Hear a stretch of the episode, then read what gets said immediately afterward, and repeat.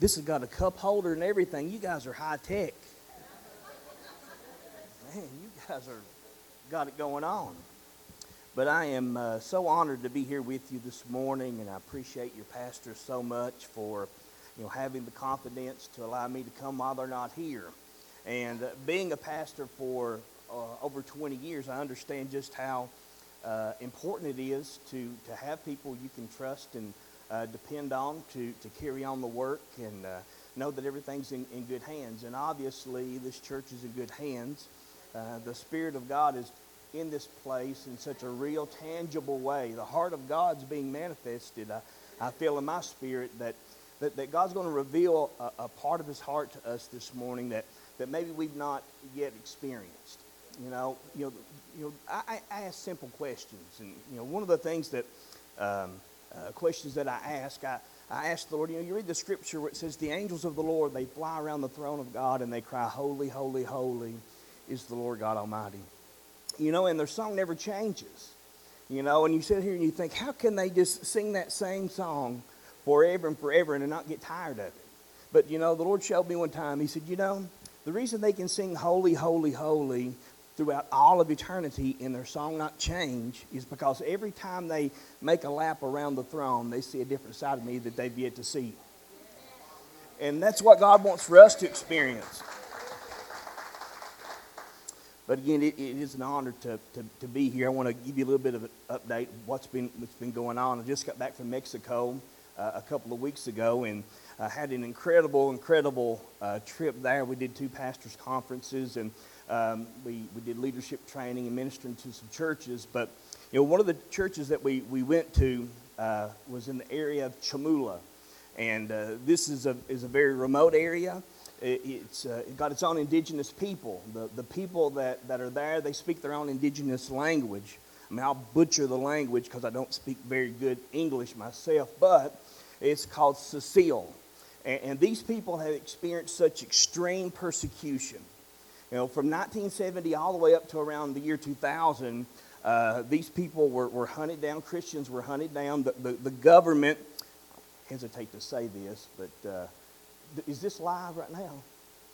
Okay, because I don't want to say too much because, you know, anyways. But uh, the government would pay people to go and seek these Christians out in order to kill them.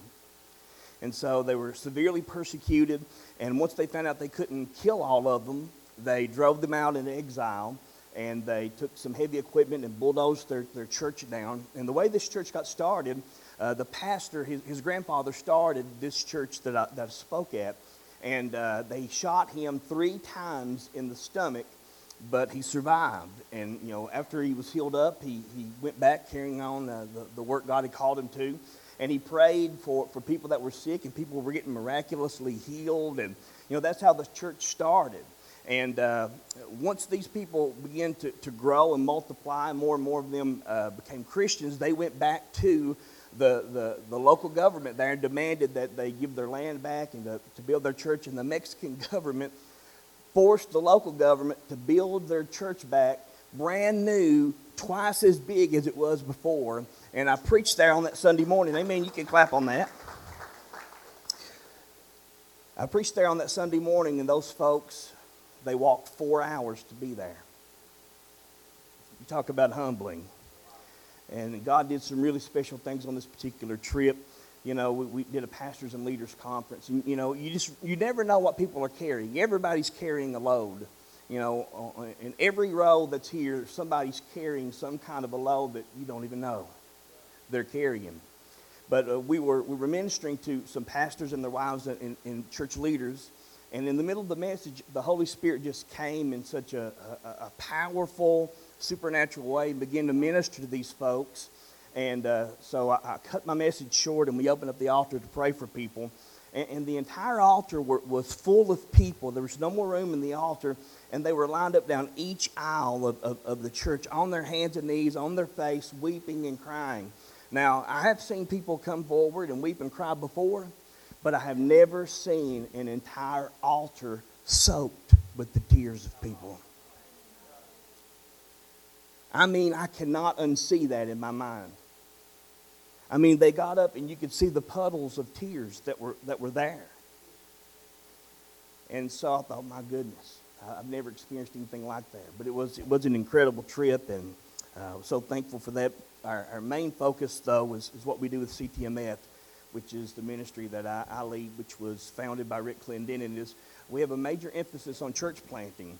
And I got one report I want to give you, then I'll be quiet and, and get into the word. But uh, this church is a very uh, special church to me and to, to Rick and his family uh, because you've been partners with CTMF for many, many years. And, and it's, it's your generosity that allows the work to be done.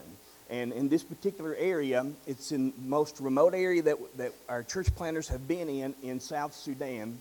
it's so remote that there's no roads there, there's no running water, there's no bathrooms, there are no homes, there's no hospitals. Uh, there's not, not even access road. So our church planters rode a motorcycle into this area, and uh, the people are very primitive. Uh, they're hunter gatherers. Many of them don't wear clothes. And so our church planters reached into this area, and it's just devastated by war and poverty and uh, famine. So many people are sick with uh, waterborne diseases because they don't have clean drinking water there. But our church planters arrived there uh, toward the, the end of March, and I just got a report back. I think I may have shared this with George, but I got a report back that in the last month, 627 people have given their life to Jesus as a result of that. Now, now when I say uh, giving their lives to Jesus, I'm talking about reaching people who have never heard the gospel before. Can you imagine?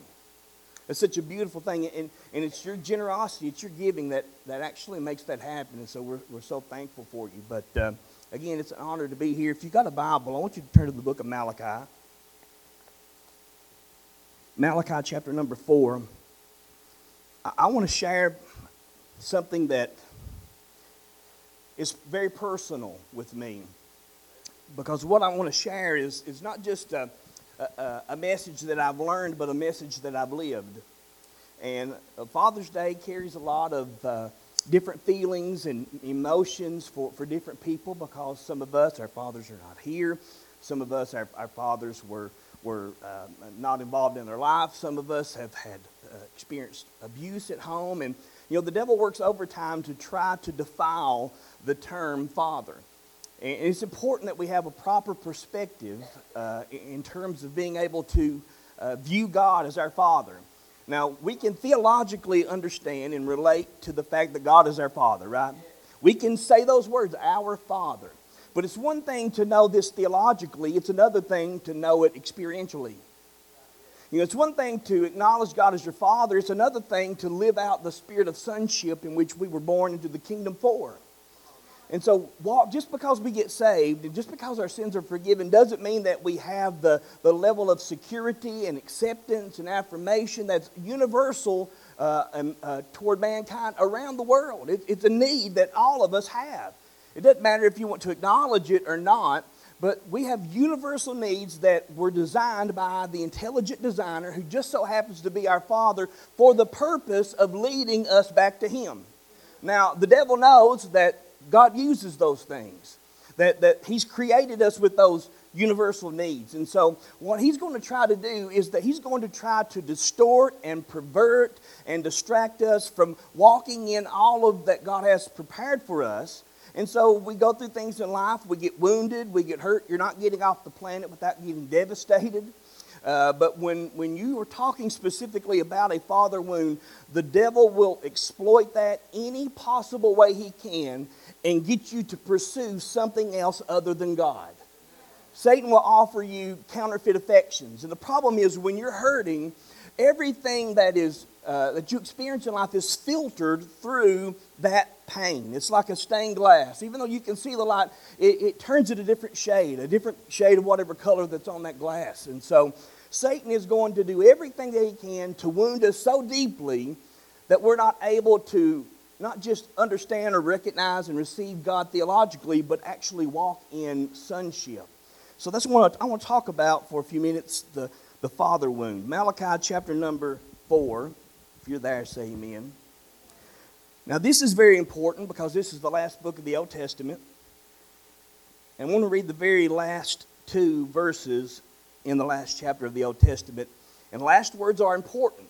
These are the last words that God is going to speak before there is 400 years of silence.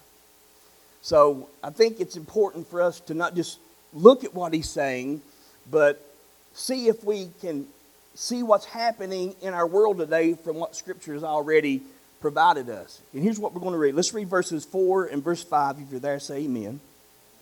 He said, Behold, I will send you Elijah the prophet before the coming of the great and dreadful day of the Lord.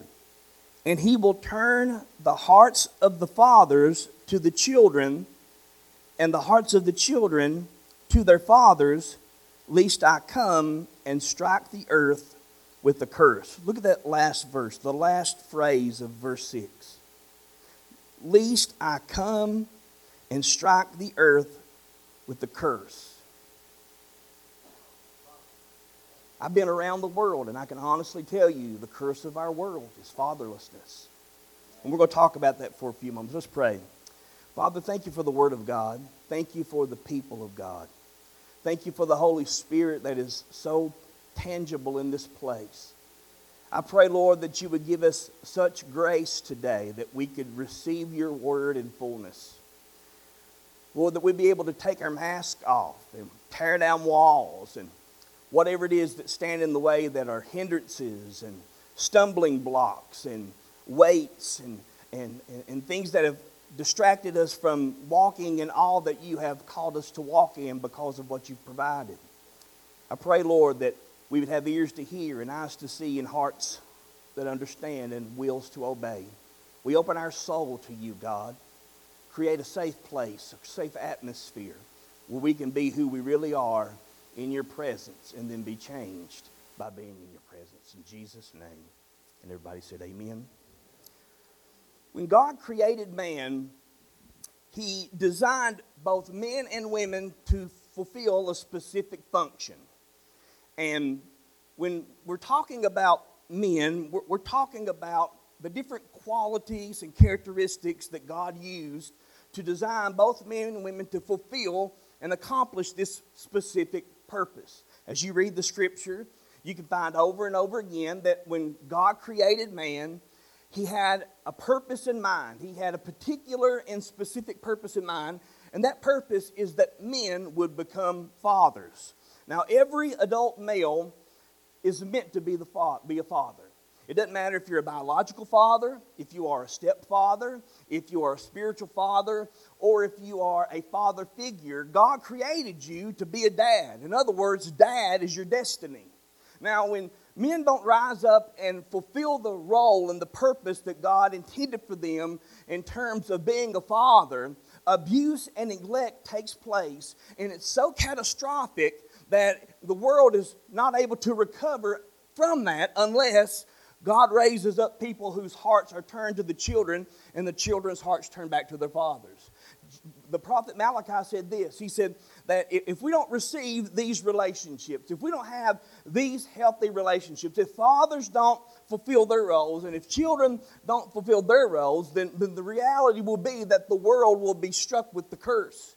These are the last words of the Old Testament before 400 years of silence. And when you uh, go on over to the New, uh, the New Testament, you find that a man by the name of Zechariah, this is John the Baptist's father. He's in the temple and he's praying and he's seeking God. And an angel appears to him and he speaks specifically about a need in his life. See, his wife Elizabeth was barren. And, and so an angel appeared to Zacharias and said, Your wife, who is barren, is going to have a son. But because of his unbelief, the Bible says he couldn't receive what the angel was saying, and he was struck and was mute from that day until the child was born.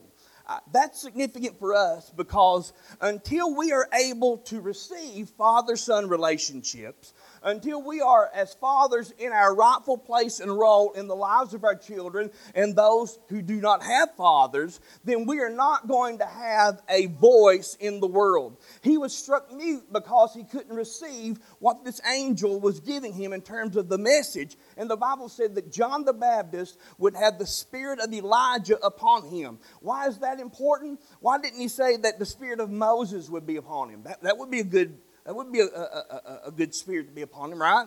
Why didn't you say the spirit of David upon him? You know, that would be a good one. Why specifically Elijah? Because in the Old Testament, Elijah is the only prophet in the Old Testament that raised up a spiritual son to succeed him in the ministry. Now, all of Israel could recognize that Elijah was a prophet.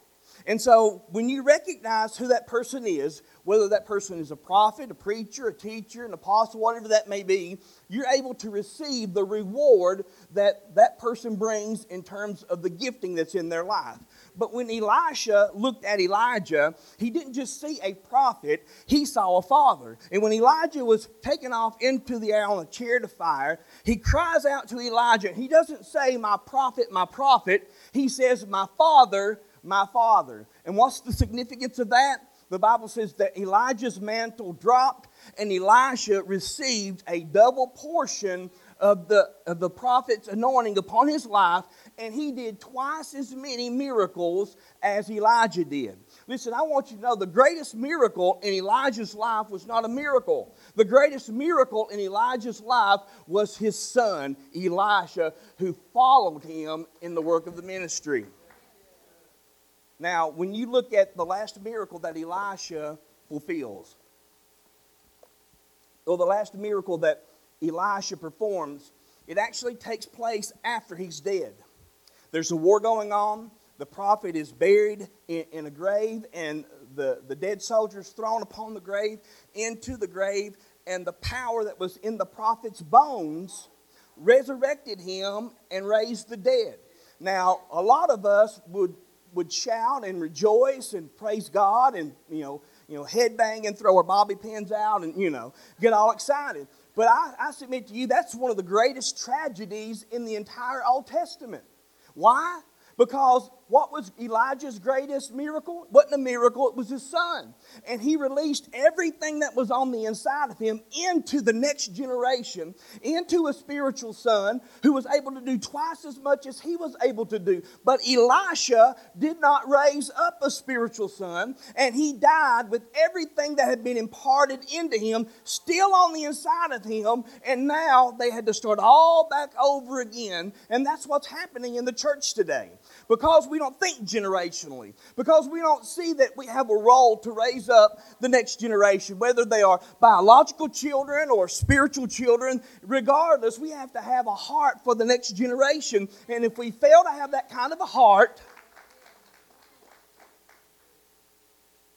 we'll have to start back over in every succeeding generation. So, every man is intended to be a father. Dad is your destiny. And I'm convinced that the average man, or most men within the church, do not have an idea of just how influential their role is as a father in the life of their child. Over 20 million children in the United States will go home every night without the physical presence of a father in their life. Millions more will go to a home where their father is physically present but is mentally and emotionally absent. Both are equally as bad. And the problem is sometimes we think that we're doing the best that we can do simply because we put a roof over our family's head and we are visible inside the home. The truth is that's a tragic mistake and a great error that we will make and their children will suffer the consequences as a result of that. Now, I'll give you some statistics here concerning fatherless children.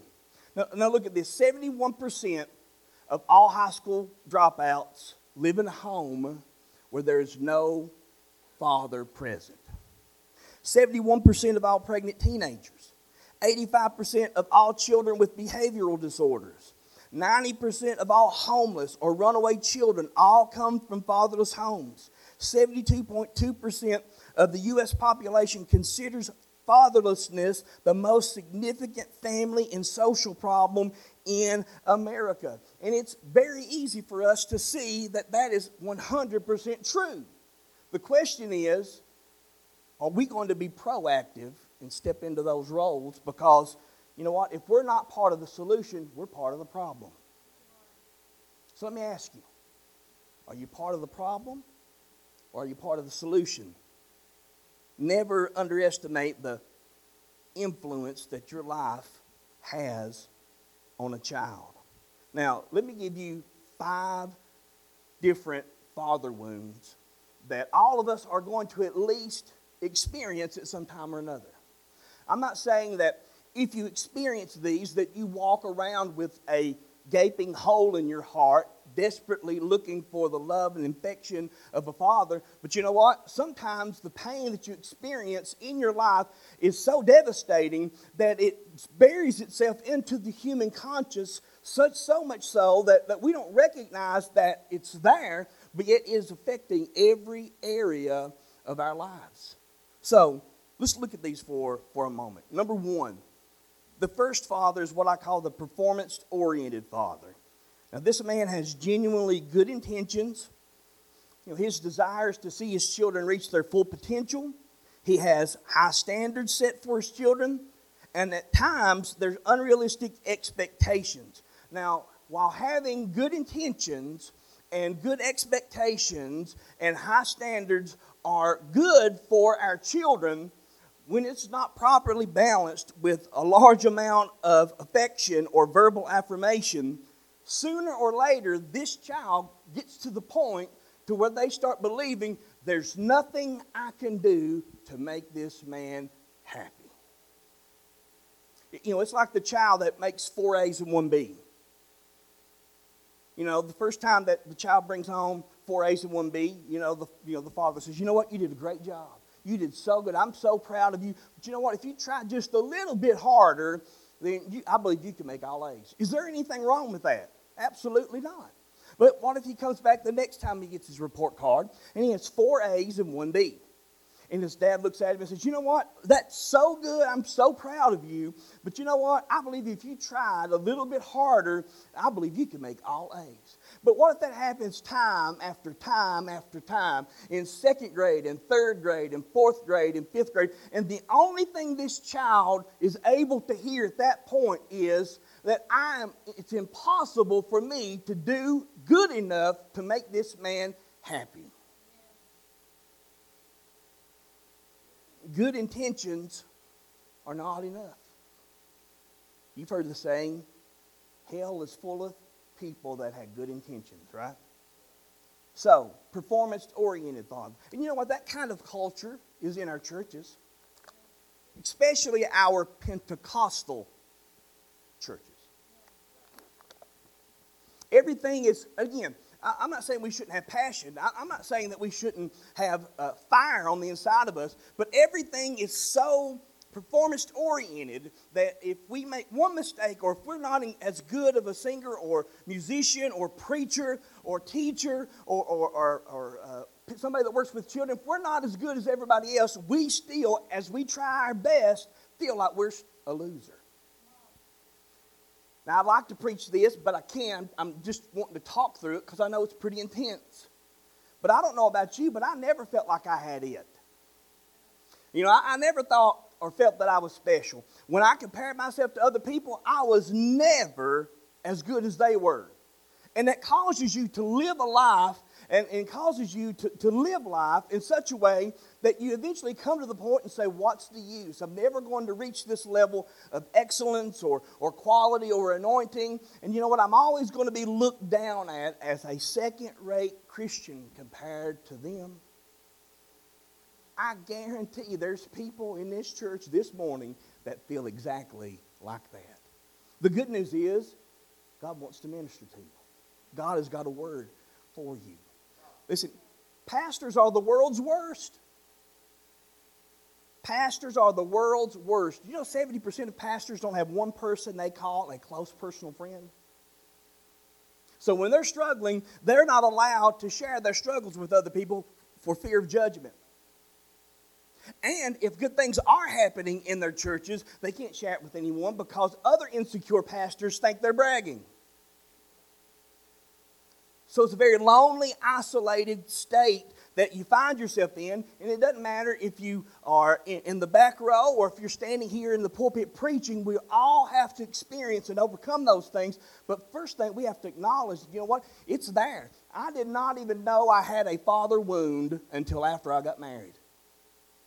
And I'll explain more of that just in a moment. Let's go to the second one. The second one is what I call the passive father.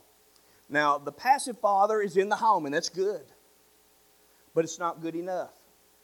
A, passive father is in the home, but he's not actively involved in their child's life. He's a good man, he provides for his family, he usually thinks he's doing the best that he can, but most of the time he's either too busy, too tired, or too involved to be a part of his child's life. And he's so emotionally connect, disconnected that he struggles to communicate and express his feelings toward his children. Now, I know that most men are trying to do the best that they can. But we have to learn how to develop skills to be better fathers. Did you know that an unhugged child is a rejected child. You were created for hugs. Now, I wasn't raised in a, an affectionate home. Uh, I, have never hugged my brothers or sisters. My sisters I have, but my, my brothers growing up, we never hugged each other. My mom maybe told me she loved me like maybe three times, but I wasn't devastated by that. But I, I thought that was just normal, what everybody else, you know, that's what, that's what everybody else's home is like. And then when I got saved, I, I went to this church. It's the only church I've ever been a part of, except the one that I pastored. And they were the huggingest people I have ever seen in my life. And listen, for a non hugger like myself, that was weird. I remember the first man hug I got. We didn't do that in our house. I mean, you know, the pastor hugged me like, oh, dude, man, get off me. I mean, how, how messed up is that? How dysfunctional is that? Why would that even make me feel awkward? Because it challenges the dysfunction I lived my life in for many, many years. And I want to encourage you to challenge your own dysfunction. We all have a history. We all have skeletons in the closet. We all have the past, but the past was never intended to be a destination, just to stop along the journey. The passive father. Here's the third one. The third one is the authoritarian father. This father is very legalistic, he's very strict, he's always going to be the boss, he has to be the one in charge. And if you don't do what he says, you are going to pay the price. Now, my mother was a very strict authoritarian person in my life. True story, I failed every class except PE in the sixth grade two six weeks in a row. And my mom's old school. And I'm not saying that you shouldn't be, uh, you know, stick to your laurels and, you know, have your values and no means no the first time. And I'm not saying, I'm just talking about how this can become abusive or neglecting. You understand what I'm saying, right? So I failed everything for like two six weeks in a row. And, and my mom goes out and has a pastor or a, a, a teacher parent conference with my sixth grade teacher. And she goes up to him and says to him, Does Donald have some kind of learning disability or something? Why is he making such bad grades? He said, There's nothing wrong with Donald. He just talks too much. I can't get him to shut up. She goes, I'll take care of that. So my mom comes home after this meeting and says, Donald, okay, teacher told me what you were doing. You're talking too much. I'm going to give you six weeks to get your grades up. If you don't, I'm going to beat you to death. that was not a threat. She was not threatening me. That was a promise that you could take to the bank. Well, six weeks is a long time for a sixth grader to remember that promise. So I failed everything again. I'm riding home on the school bus. I'm sobbing. She's going to kill me. She's going to me. And sure enough, she killed me and made me get up and walk it off. She killed me twice.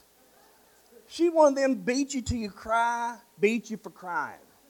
talk to you the whole time. Listen, I've said this in front of her in, in, in my church. She wanted to go, Why do you make me do this to you? And God is my witness. After she got done whipping me the first time, she's like this. Why do you make me do this to you? Why do you make me do this? She goes upstairs and lays down and rests. After 15 minutes, comes back downstairs again beats. That's the second time I got killed. I, you thought I was joking. I'm but no. She whipped me again. And long story short, after that, I graduated the top 10 in my class, got a high school diploma, college degree. I'm not talking about that kind of authoritarian stuff. Sometimes I never got a whipping that I didn't deserve. I have to throw some jokes in there because this is an intense message, right? you you're like, whew, I'm okay, I'm okay. But this is such an important message because it can shape the outcome of your life and you not even be aware of it. Most of the time, people that live with an authoritative father, if there's not a proper balance of love and affection being shown, that person will walk around feeling condemned and worthless because there's no social interaction, no emotional bonding there that communicates love in any way just laying the law down. I'm not saying that that's not important in parenting. I'm just saying that can't be everything you do. If the only time your child hears you uh, correct them is when you're correcting them or whipping them or disciplining them, if it's not balanced with love, that child is going to experience being wounded. Here's the next one. The next one is the absentee father. Now, this type of father has never been there for their children, and whether it's a divorce or death or abandonment, regardless of what that is, this father's never been a part of their child's life. Now, sometimes people die, and, and you know, they can't be a part of their children's lives. Does that mean that they're a bad father? No. It does mean, though, that if there's not somebody else to step in and play a father figure role in that child's life, they will develop, ultimately develop, a father wound. Why? Because the Bible says, first the natural, then the spiritual. You know, if, if we've not experienced that inside of our own home, and I'm saying I never experienced that in my home, uh, I, you know, I, experienced the, the uh, unconditional love among people within the church. And it took me a while to actually make an, an adjustment to, to be able to receive that and, not, and it not be such a weird thing. But dads are destined to not just be in the home, but involved in their children's life. And passivity is killing the church. Passivity is killing the home. Passivity is not from the devil, passivity is the devil. And so we have to challenge. If we're being very passive and not involved in our children's lives, we can end up wounding them just because there's a void that's there. Now, here's the last one. The last one is the abusive father. Now, it's self explanatory. You know, th- th- this father uh, is verbally, physically, uh, you know, emotionally, mentally abusive. And when you experience that kind of trauma from your father or somebody that is in a father figure role in your life, if, if it takes God for a person to be healed from something that, that's devastating. And, and the reason that's true is because the people that can hurt us the most are those that we have the highest expectations of. It's not natural for a father to be able to abuse a child.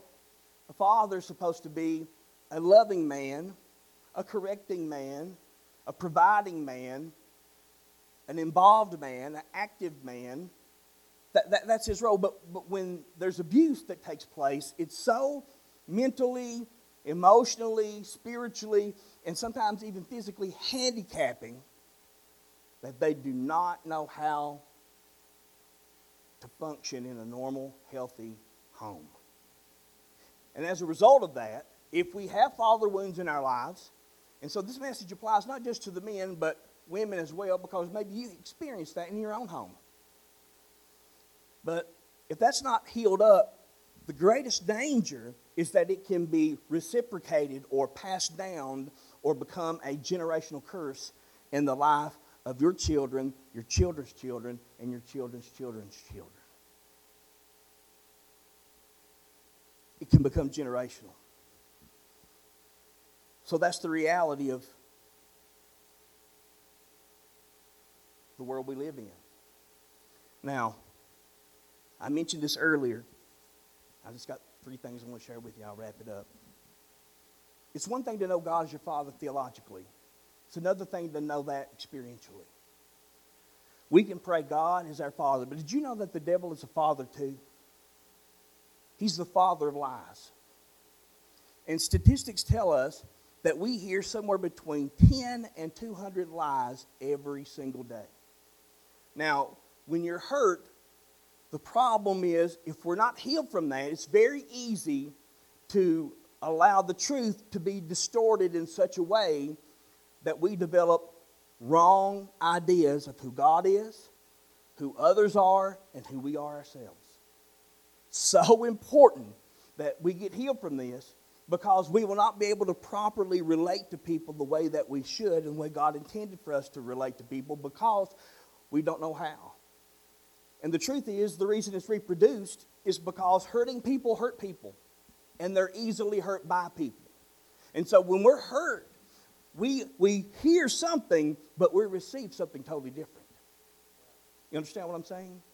You know, we, we, it, it's filtered through that pain, and pain turns discernment into suspicion. Somebody's always out to get us. This is too good to be true. The devil's lied to some of you. And the problem is, a lie doesn't have any power in your life until you believe it. But when you start believing a lie that the devil's told you, if you don't get free from it, you will embrace that fully and begin to embrace this false self image of who you are and who God is. Nothing is more damaging, devastating to the human soul than having a distorted view of God. In other words, it matters what you know about God. It matters on the heart level about how you feel about God. It matters on the heart level about how you feel about yourself. It matters on the heart level how you feel about others. And being able to receive God as Father is just the beginning of being able to love Him uh, the right way, love, other, love others the right way, and love ourselves the right way. And until we love ourselves, we'll never be able to love anybody else except and including God. Now, the Bible says we love God because He first. So we have to be able to receive love from God in order to reciprocate that love back to God. Does that make sense? But when you're wounded, from whether it's a father wound or rejection or abandonment or whatever that may be, you, it makes it impossible for you to be able to receive love. You know, you theologically know that God loves you, right? But the problem is, most people in our churches don't even believe God likes them. It's hard for people to believe that there's a God in heaven that takes pleasure in you. The Bible says that God is mindful of us. You know what that means? That God's mind is full of you. What's on God's mind? You are. His mind is full of you. But it's almost like it's too good to be true. Well, listen, if the gospel isn't too good to be true, then it's not the gospel. I'm trying to move on. Now, how do we get healed from this? You guys believe in healing, right? Healing's important Sometimes it happens instantaneously, and sometimes it happens progressively. But God doesn't want us just to be healed, He wants us to be made whole. And there's a difference between being healed and made whole. You know the, the story of the ten lepers, right? He, Jesus healed all ten of them, only one came back and give praise to God, right? Nine of them, he, he, he, they leave, they don't come back to him. The one that does come back to him, Jesus tells him, Go, and be made whole. W H O L E. Nine were healed, one was made whole. And that's God's will for your life. He wants you to have wholeness, body, soul, and spirit. So, so how do we get healed from a father wound? Three ways. You can go ahead and come to music. I love Matthew 3, verse 17. It's such a powerful verse. It's, it's not very long, but it carries so much power. that can change your life, just this one verse. But in verse 17, God the Father speaking out of heaven at his son's baptism. Now, you know what? Water baptism is a big deal, and it's important for dads to show up. And so, God the Father is showing up for his son's big day. See, that was something that I never experienced. And, and I didn't think that was a big deal. But you know what? I wasn't the greatest athlete in the world, but I made all star teams. Y'all went undefeated my senior year pitching. Uh, I went to the state tournament in golf. You know, I, I, I, I was okay at sports, but I cannot remember one game that my father ever showed up and watched me play. And that didn't bother me at the time. It, it didn't because I, I, was always the kid that rode with somebody else's family, and that was just normal. My mom worked all kinds of hours, and my dad was just not really involved uh, or even around uh, during those years of my life. But after I got married and me and Rachel had our first child, the first thing you want to do is you want to bring that baby out and you want to show that baby to your dad. Well, what happens when you don't have a dad?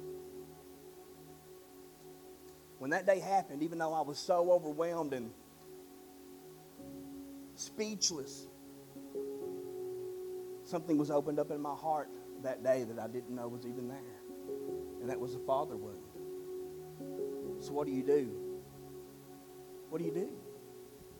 That's when I knew there was something that was messed up about me. I knew that I was pretty messed up. But in, but in this verse, God the Father speaks from heaven. He says, And there's a voice that came from heaven saying, This is my beloved Son.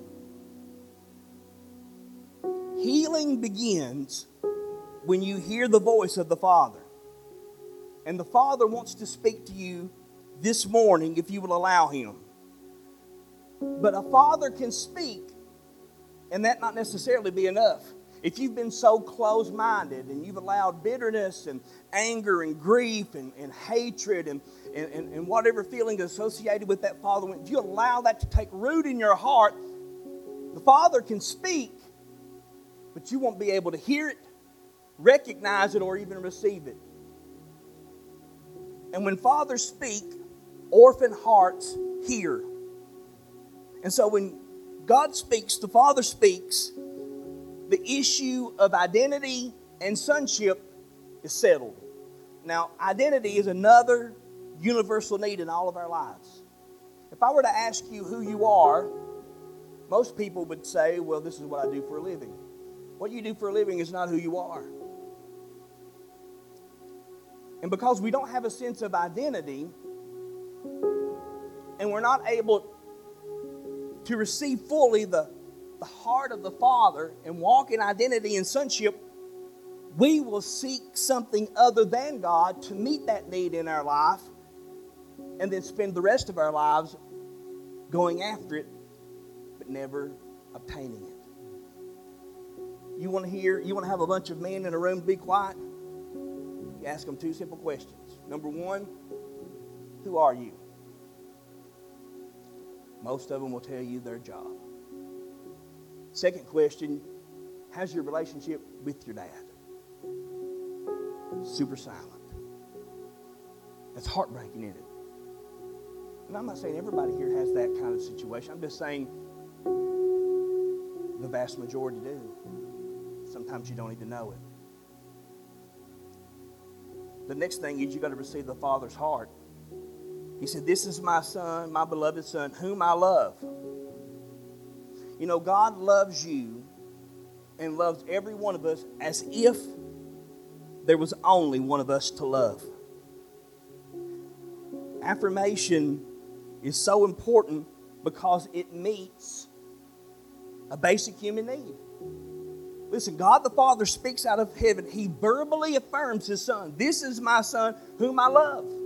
If you've never been verbally affirmed by a father, you're wounded.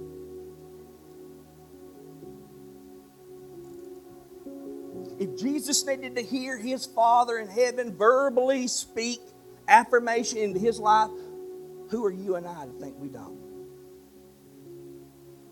You know, again, children teach a lot about God, right? I'll never forget when our first child was born. It taught me so much about the love of God when, when Rachel had Jessa, and they, they brought her to me. I remember looking, going, "Wow, I've never known love like this." You know, it was like a chamber of my heart was open that didn't exist before. That child brought that out of my heart. I didn't even know it was there. But I've got five. Then Leah was born. I went, wow. I've never known love like this. It's like a chamber in my heart. And then came Bella and Josiah and Jonah. And I love them all just the same, even though they're all different in their own way. Why? Because that's the way God loves us. There's no one on earth like you. There's over 8 billion people. And nobody has the same fingerprint as you. Nobody has the same DNA as you. Nobody has the same retina in your eye as you do. You're fearfully and wonderfully made. And you know what? When you were born, God was expecting you to be born. But when you were born, God goes, wow.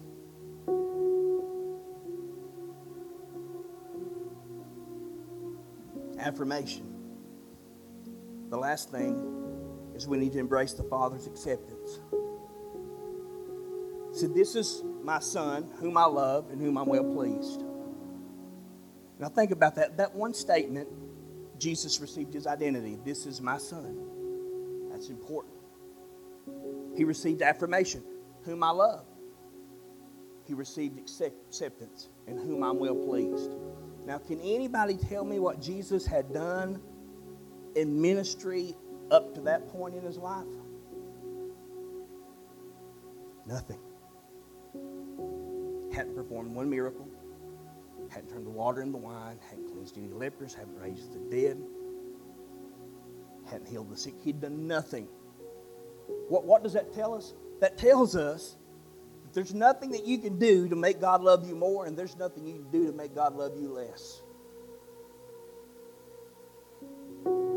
That one, that one statement alone can radically change your life if you don't tune out what the Holy Spirit's saying. Identity, acceptance, affirmation. All of that one statement, and he wanted Jesus to be fully secure that you don't have to earn my love, you don't have to strive for my love, you, you don't have to work for it. But yet, there's so many people in our churches that work themselves to death doing God's work, trying to earn God's love and favor when it's already been provided. Those are all issues that we have to have settled, or we'll spend the rest of our life wasting time trying to find it in something else other than God. Stand with me if you don't.